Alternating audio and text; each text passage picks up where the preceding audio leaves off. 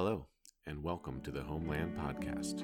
Step out to find out it's wet and warm, wet and warm. Tra la la, tra la la la, tra la la, tra la la la, tra la la, tra la la la, tra la la. their togetherness was what was helping them survive that situation. While I was visiting Austin recently, I had the opportunity to sit down with Natasha Ponczek Shoemake. Natasha works for Austin Public Health, where she helps oversee the various human service contracts that the city uses to partner with various non governmental agencies in addressing homelessness in their community. With this unique perspective, Natasha is able to see, at the 10,000 foot level, the whole ecology of human services in Austin. Taking a break from her work, Natasha was kind enough to provide a primer on social service provision, what the challenges are, and the number one need that Austin has to keep its homeless crisis in check. What is the snapshot of the homeless crisis here in Austin? Has it been growing? Has it been shrinking? What's it look like uh, today?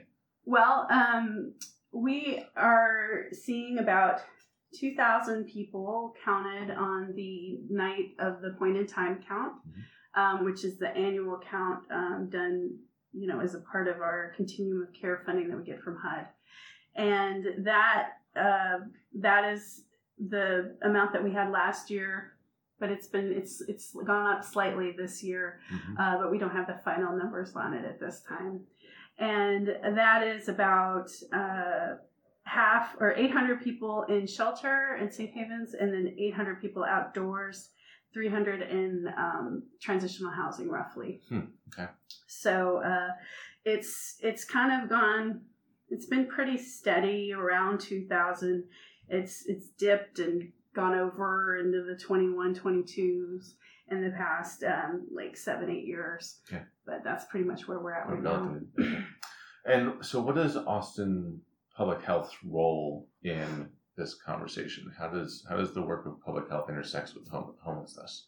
Well, um, Austin Public Health has always had a role on some levels um, for at least the past 20 years where we have uh, provided social service dollars for homeless services. And it's um, the range from uh, shelter to transitional housing, and then, you know, in the past however many years, permanent supportive housing.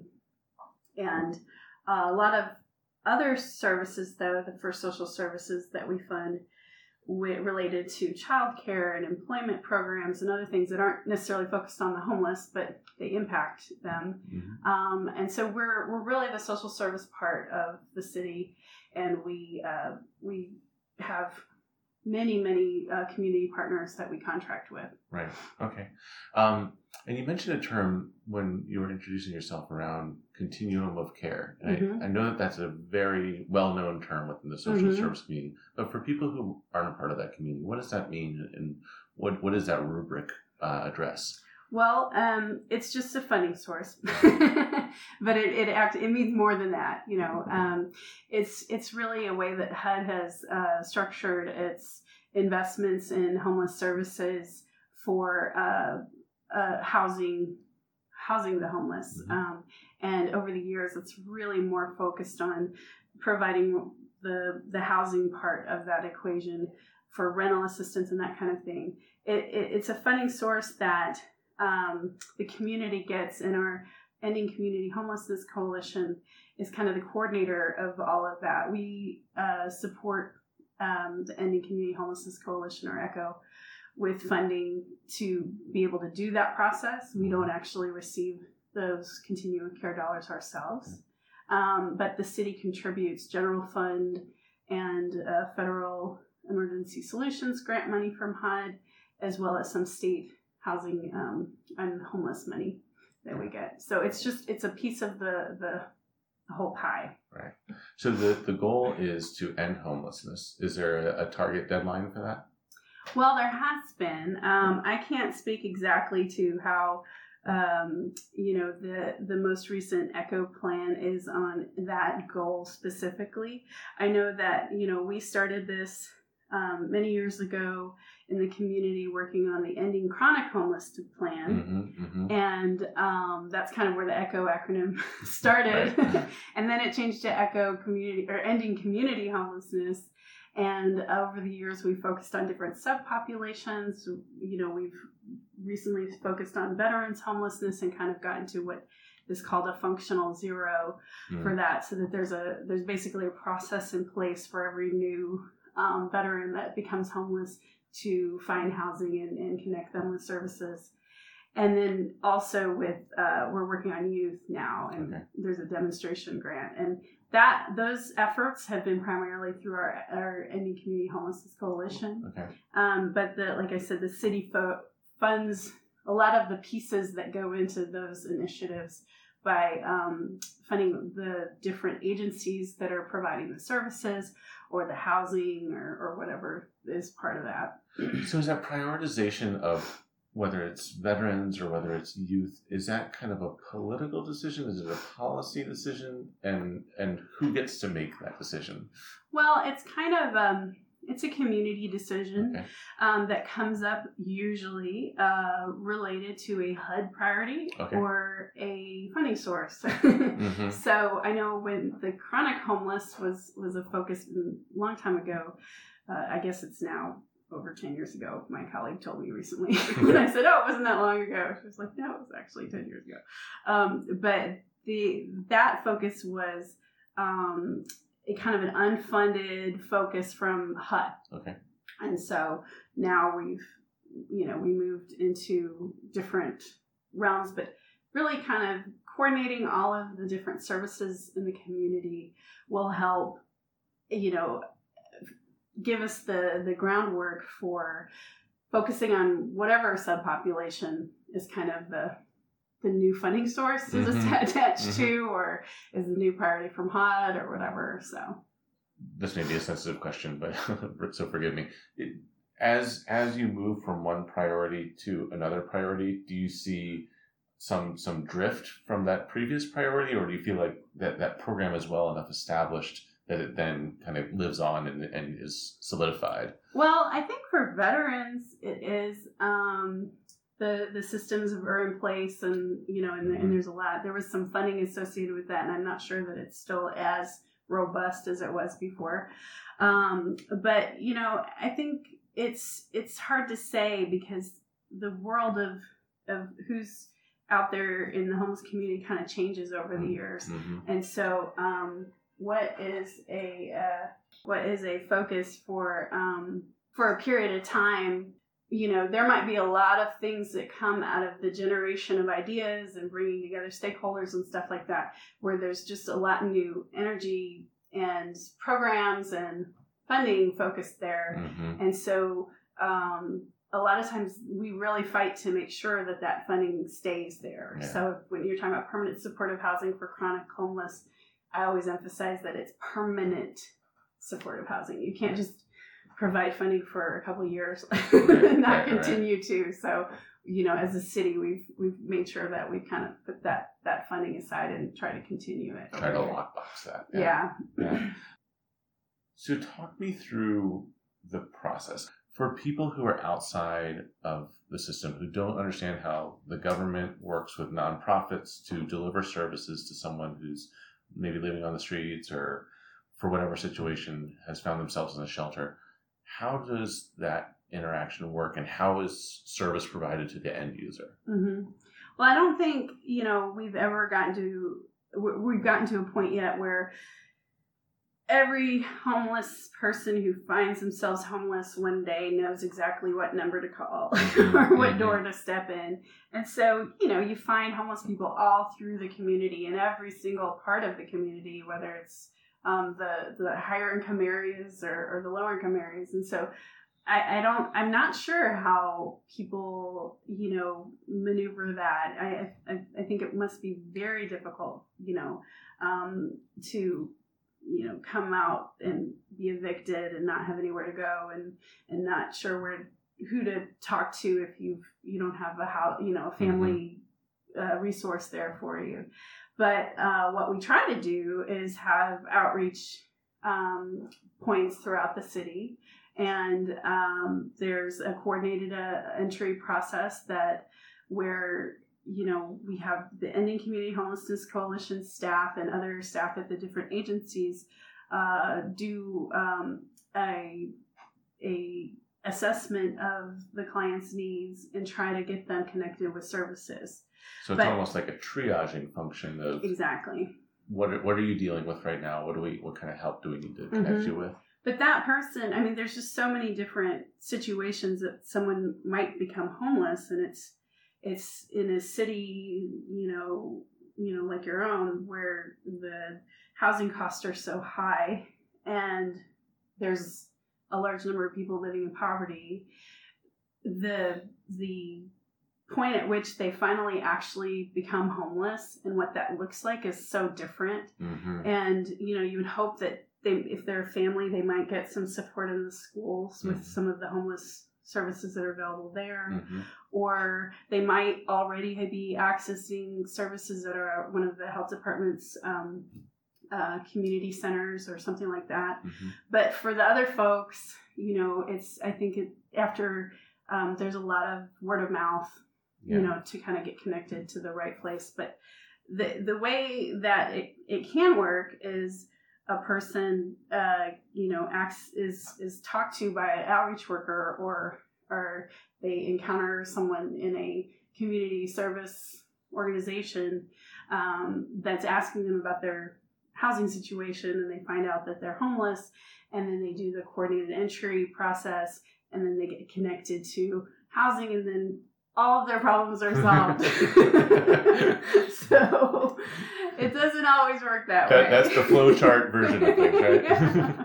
and if they need you know if if they just need some help like getting back in touch with somebody in their family that might be able to help them we would hope that there would be diversion you know from shelter so that we can kind of keep people from going into shelter. But if they end up in shelter hopefully they would be able to get connected with a case manager. And and so there's just a lot of pieces um, but i think it takes a lot from the perspective of a homeless individual you know to get that connection i Mhm. think you have to be kind of persistent and sort of you know really stand in and speak for yourself and try to get connected that way and kind of a squeaky wheel. well, and a lot of people just don't have that cognitive ability to Got do it. that. And so just there's a lot of places that they might encounter um, that hopefully we'll be able to to put them in contact with the right resources. But And and that's really the the role of uh, coordinated entry is that there may be someone who has an interaction with one service provider hmm for whatever reason they, they kind of drop out of the system for weeks months days what have you hmm and then they show up in another service provider. They're able to access that same database and so they don't have to go through the Mhm. same process again. They're already they have a they have a step further along in their in yeah, their that's that's the goal. yeah so um, yeah so it's it's there's different points in the community for that and um, the you know echo has kind of uh, tried out different locations and and, and worked on what works work makes the most sense you know for those locations and Right. and so um, but you know there isn't enough housing Right.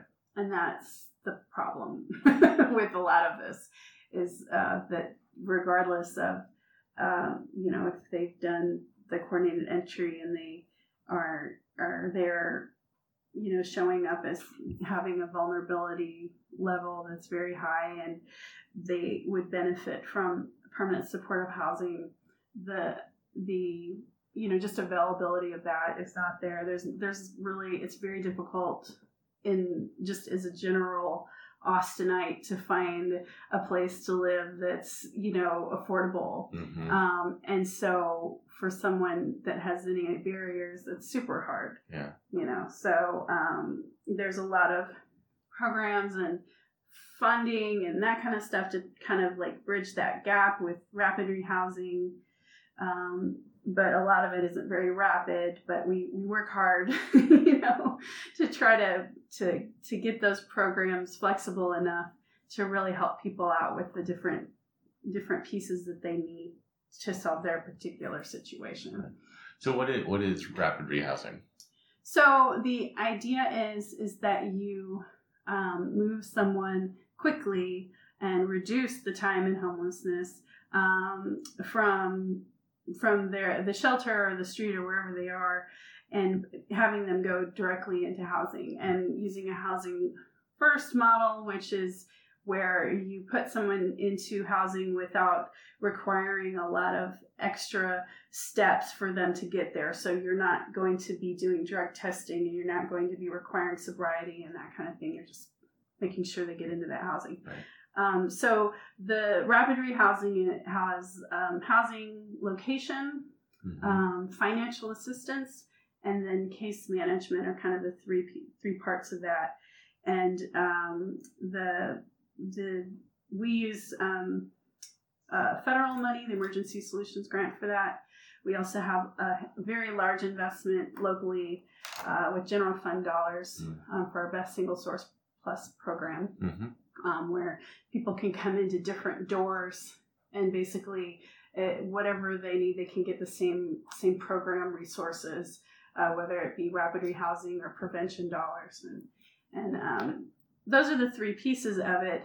Um, but every person's situation is very different, and their needs are different, and so there's a lot of work being done um, community wide to kind of get a good sort of tool that everyone can use so that if someone comes in the door over here to get rapid rehousing, they're getting the same level of service as if they're coming over here. Got it. You Okay. know, Okay. and so that's kind of the next phase because there's a lot of different programs that are doing that, but we want to make sure that we're all we're all kind of on the same page. and one provider may have have traditionally historic good relationships with the housing provider and another Mhm. one maybe not but like making sure that they're all on the same footing Yeah. yeah so um, you mentioned this vulnerability kind of score Mhm. that happens can you Mhm. talk a little bit about what goes into that score I don't have all of the um, pieces of it, honestly, um, but it does have to do with um, the time of the length of time being homeless, Mhm. um, you know, diagnosed illnesses and um, chronic homeless, their chronicity, Mhm. um, the amount of time they've been accessing resources over you know period of time or whatever. And so there's just there's a lot of pieces of that. And you know we we were recently just talking to national alliance to end homelessness and OrgCode. And um, OrgCode is kind of the uh, agency or company that put together the the vulnerability index that we're using. And they really emphasize that it's a triage tool. You know it's not a, a hard and fast rule you know like someone scores this high they cannot do anything other than permanent supportive housing. Yeah. That you know you, in in Austin we allow client choice and that kind of stuff and and some people self resolve even when they're in pretty um, acute situations. Mhm. and so um, we're really trying to figure out the best way to uh, utilize that in our shelters and and kind of prioritizing who gets shelter beds if we're going to do that or not and and we're we're in a place a lot of other cities are in of trying to figure that out. Right. Uh, and it's it's it's been you know uh, there's been a lot of conversations about it lately. well it, it seems like one of the and you mentioned that there isn't enough housing. Hmm and you you have this broad spectrum of people who are homeless who fall somewhere along that vulnerability index. Hmm and it would seem like there's there's a challenge in prioritizing which of those subpopulations Mhm. is the one that needs access to that housing hmm and is the right type of housing for them. Hmm I mean, if someone is particularly vulnerable, maybe dealing with, you know, mental health, severe Mhm. mental health issues, for example, they need a, a higher case management level, I would think, hmm than Mhm. someone who, who doesn't have those challenges. Um, is there is there a particular gap that you're seeing within the Austin community on types of housing? Oh yeah. yeah, I mean, I think in general, you know, like I said, that the um, the amount of rent is totally out of sync with the amount that people get if they're on disability. Okay. What's Um, a typical disability check? I've I've heard before it's around eight hundred dollars or less, and rent is usually much more than that. Okay. You know, and so the so there's places you know that offer affordable housing, but the units are not necessarily readily available, or there's they're market rate housing, and then there's different programs that try to like make them affordable. Mm, but usually there's sort of a time limit on the that affordability period. And so people with disabilities really have a very hard time fitting into this market. And they have for 20 something years. I mean ever since the rent started going up after the 90s or so mhm. there's really it's just not been been very easy for people on a super fixed income Yeah. um, for that okay. And you mentioned you mentioned that you want it to be quick. What's a typical timeline? oh oh boy um, Or what, what's a, what's an optimistic timeline? well I, I think the goal for hud is 30 days okay. Um, but usually it's it's usually I would say three months Okay. to a year. Okay. There's people that have been homeless for years. Yeah. Um, and we're seeing, um, you know, that the more resources, financial resources, is not a big surprise here. That the more financial resources you have, the the quicker that timeline is because you can convince landlords. It. Yeah. you know, yeah, they're they've got this criminal history or they've got these issues with their their rent. But if we pay, you know, a certain amount of the rent every month and we say that we'll come back in if there's any damages later or if there's Mhm. any issues, you know, ongoing, we will be there. You just call me directly, you know, not me personally, but the different agencies, staff, then it's a little bit easier to get people in. And I've heard very optimistic, you know, views on being able to get people in if you just have the right formula Right. for the right. landlords. Yeah. As as the price point goes up, from the yeah. landlord's perspective, the market opens up. And the up. security of it. Yeah, You know, yeah, um, right. If, if there is uh, someone who is, you know, has caused damage or has uh, left the apartment, didn't, you know, make any any payments or whatever, then Right. you know, we're trying to come up with innovative ways to sort of deal with kind of that um, uh, mitigation, risk mitigation for the landlord. Okay, that makes sense. Yeah. Um, so I know that there's a, a debate currently going on in the city about your downtown arch facility. Mhm. So I just kind of give a overview of what the issues are there and kind of Yeah. what the conversation is currently. Well, um, for for at least thirty years, the city of Austin has has had you know different um, places in the downtown area that have been uh, congregating areas Mhm. for the homeless and for other folks who are doing day labor and that kind of thing. And the pushback from the community when that happens, a lot of time results in the city coming forward with funding to you know start providing a service so you know we we've been moved around kind of but the arch was you know blocks away from where it is now and that's the arch is the austin resource center for the homeless.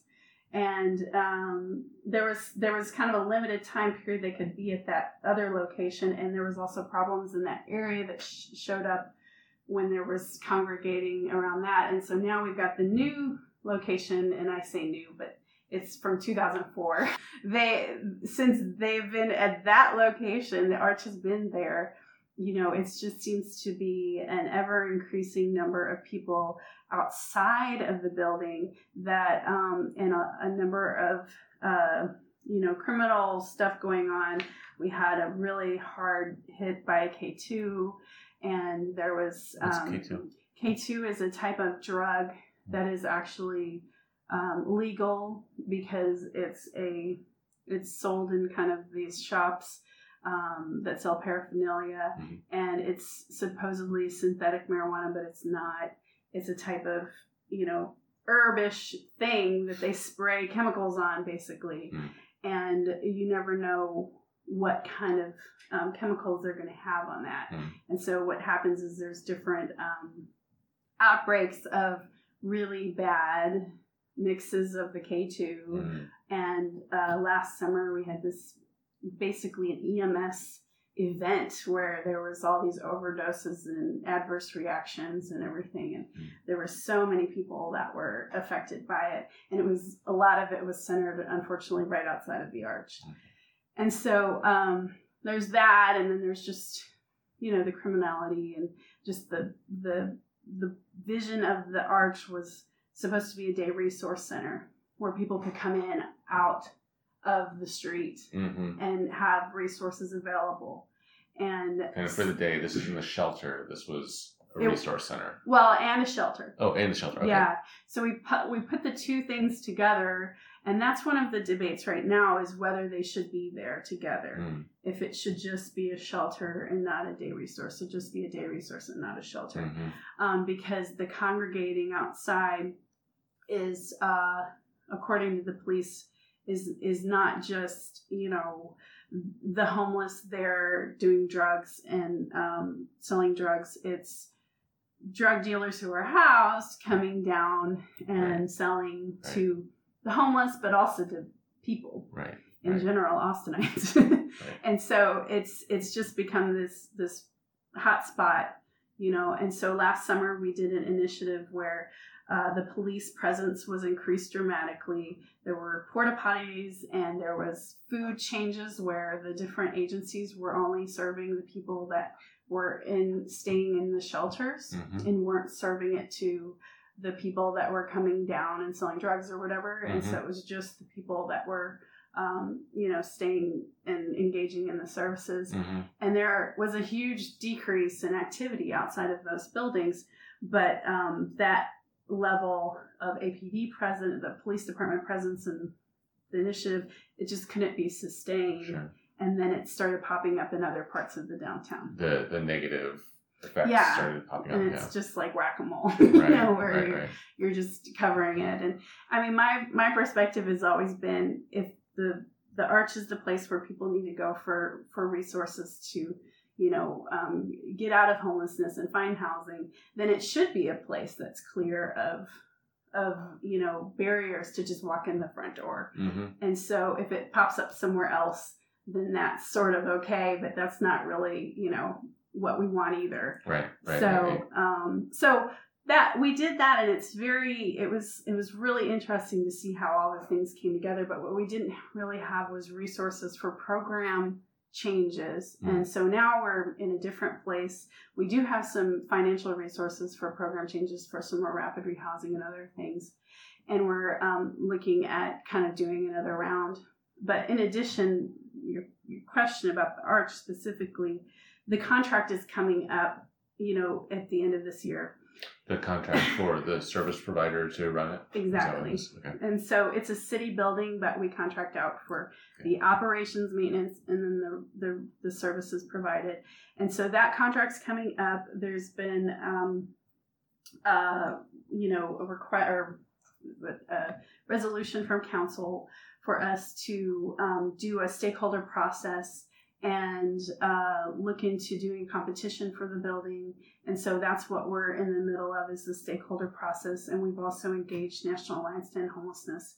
They have a whole emergency shelter uh, learning series Hmm. that's really um, really cool. And they've been helping us with with how if we you know went through the steps that they um, have in their learning series kind of like how we could transform that shelter building and what that would look like and Hmm. what things we would need to, to do to change and bringing in the stakeholders to have that larger conversation What were some of their ideas? well, um, their their focus is about making sure that the shelter itself is housing 1st Mhm. so that there aren't things at the door where people have to do, you know, drug tests or whatever to even just get in the building, which we didn't have anyways. They said we're doing really good at that. So that's good. as far as low barrier, the whole shelter was designed to be low barrier. And so we're doing that, but they also said that we need to increase diversion um, so that we will have like a, you know, a real focused group of people that are focused on talking to people that are coming to the door to say, what can we do to divert you from coming into the shelter? Like, what other resources do you have? Let's talk about the other things that we can do here Mhm. and sort of, you know, make a conscious effort in that direction. um, rather than just kind of letting people process through, you know, the building. And they are looking at the the j- shelter capacity and like the the number of feet that you should have per uh, person sleeping Mm. in the building and Mhm. how the, the bunks are and and you know just just kind of like um, just basic things that they've come is to to find our best practices throughout the country Oh, and so they're helping us with that kind of stuff and just the design you know for health to think of health and safety focus. Mm. um, and uh, you know bed bugs are always an issue. We've been talking to them about that. But on a bigger scale what is the purpose of this building? You know what is the goal that the city has for this building? Because when we opened it up a lot of the focus was on getting people off the street and during the day Mhm. and having them come in the building and the focus wasn't as as much on making sure that every single homeless person was connected to housing resources Mhm. and what would it look like if we every person that came to that shelter and that stayed in a shelter bed was connected with housing resources because we just don't have that happening right now there's um, you know just a lack of resources for staffing for the amount of people Yeah. and so um, so that's that, that's a lot of what they're talking to us about and these are things that we've talked about for years but we're really using this process as a way to get all of the ideas out there and to bring everybody in and kind of go through it. And we've had six stakeholder meetings. We've talked to the staff at the Arch.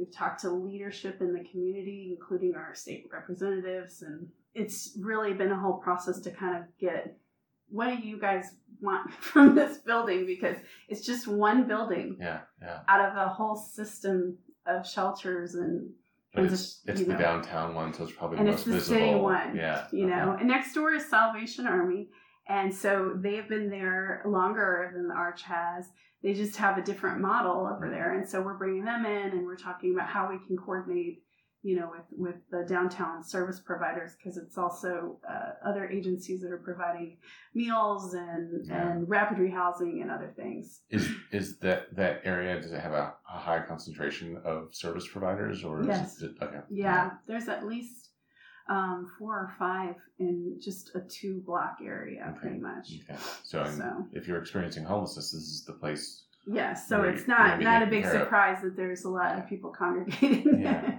right. Right. Right. and it happens to be a block away from our um, our entertainment district. So Sixth Street with all the bars and um, the all the visitors and the students coming down on the weekends.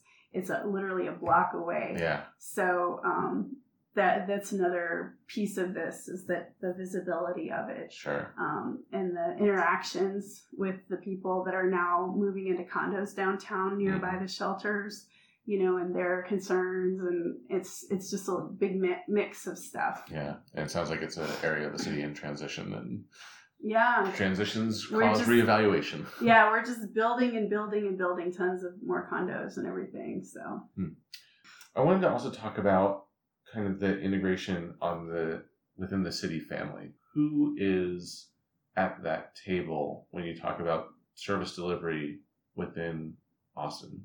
You mentioned APD. hmm hmm Who else is like the city there? departments Yeah, is Parks there? Is transportation there? Well, it's there's been a um, a new initiative um, by uh, a city manager level um, interim city manager to get all of those departments that have interactions with homeless together to talk about it.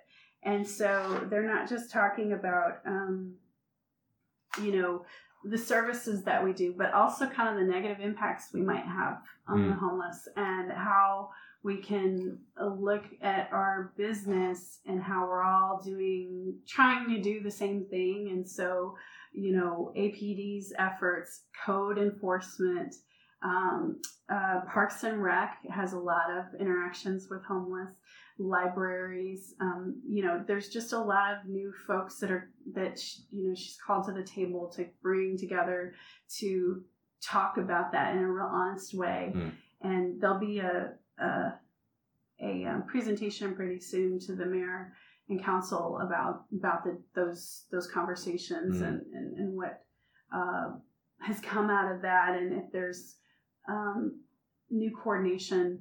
Um, the, there's a desire for a new coordination of that with the funders in the city, not just the city itself, but the county and others to come together and talk about how we can sort of address this um, Are there- locally. Are there any kind of lessons learned that you can share? I mean, I would, I would imagine that it'd be without that coordination, it would be be somewhat difficult because there could be things that that are department mandates. I'm Mhm. thinking police department. hmm You're supposed to crack down on on crime. For from a from a human services perspective, yes, you're supposed to crack down on crime, hmm and the best thing for this person is probably not for them to go to jail and get caught up on the criminal justice system over a marijuana joint.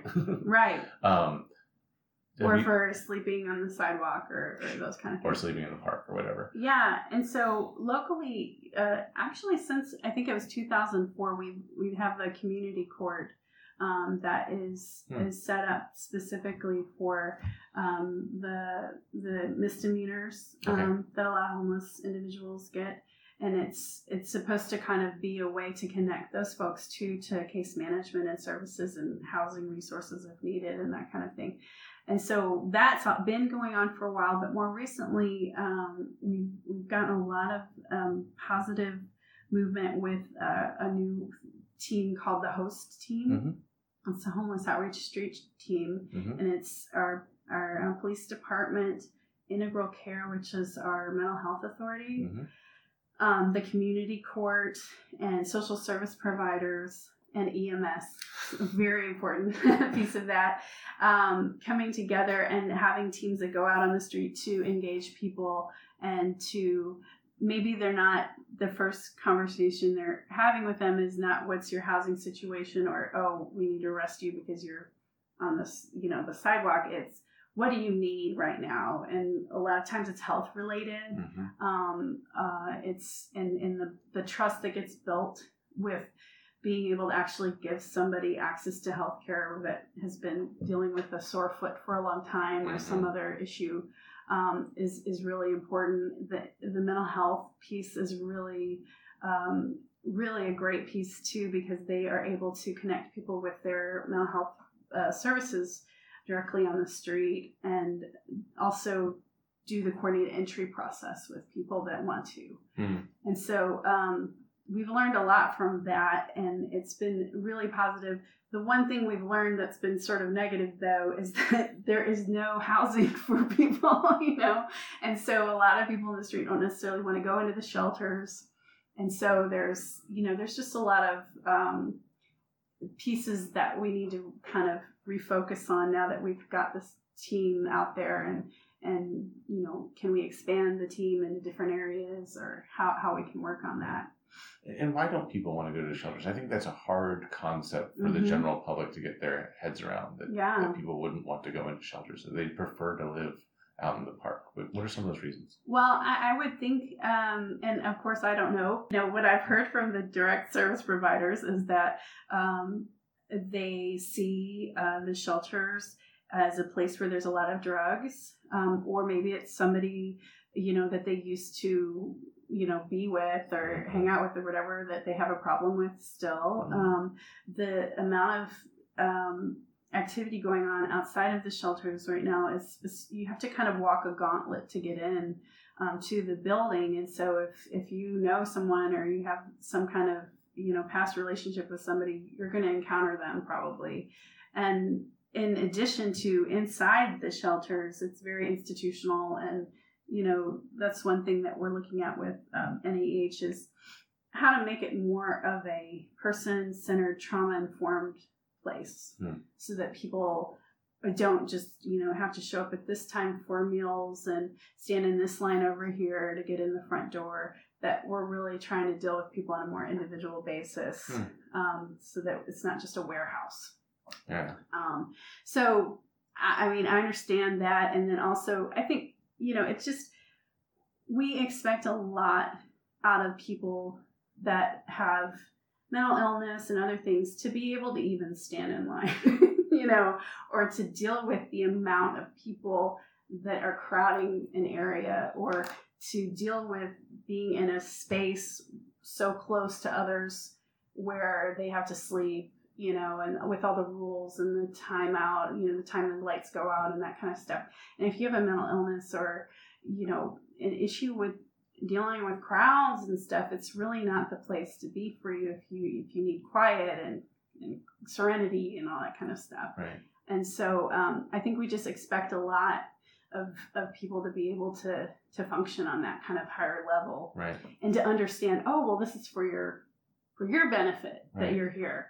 You're going to get all of these things if you do this, this, and this. Hmm. You know, instead of trying to bring those services to them in a more you know humane way. And what I'm hearing you say is that portion of that population, the environment is is as much medication and treatment as anything else, and the environment of the shelter system may trigger Mm-hmm. a lot of negative Oh, yeah. reactions and emotions, um, and that they may be treating themselves by being out in the park where it's Mhm. quieter and have That's access to nature and that sort of thing. Yeah, yeah, and there's a huge like sense of community in encampments that can't really be replicated in a shelter, you know. And Mm. what NAH was saying was there was a shelter that would make an effort to bring in a full encampment at a time Hmm. sometimes to try to keep them together because their togetherness was what was helping them survive that situation. Hmm. And so breaking people up and putting the men over here and the women over here and saying you can't bring your dogs or you can't bring all of your tents and your stuff, it really is something where people just they're in a crisis situation and they rely on each other and to break that that social structure up, you know. Right. When Just- it's one of the few things that they have. Yeah. Right. And so I think that encampments are are it, from what I've been hearing more um, throughout this whole process, they they really are a social community that has a lot of um, benefits to people um, that they will they would give up by having to go into Mm. the shelter situation. Well, that So- makes it's putting myself in their shoes. It's a very logical decision. Mhm, Yeah. mhm. So l- let me close kind of with the question of uh, if Tasha was queen, what what's kind of the one number one need that that Austin has right now? Oh my gosh. Well, I don't know. Um, you know, I've been in Austin for 20 plus years and I have really seen the growth and the growth has been from my perspective seems to be in the very high income and it just totally makes sense that we we're you know we have more homeless people and there's just it's harder to house people because the affordable housing is just not out there for anybody really that isn't making you know a significant amount of money. And so it's just it's just a struggle to to be able to live in a beautiful amazing city like austin um, where people want to be living. Um, it's just really hard. It's hard for the artists. It's hard for the teachers and city workers you know and everybody else. And so i can't imagine already having a lot of the barriers that people have you know that become homeless and trying to get out from under that and and find a place here in the new sort of reality that we're living in.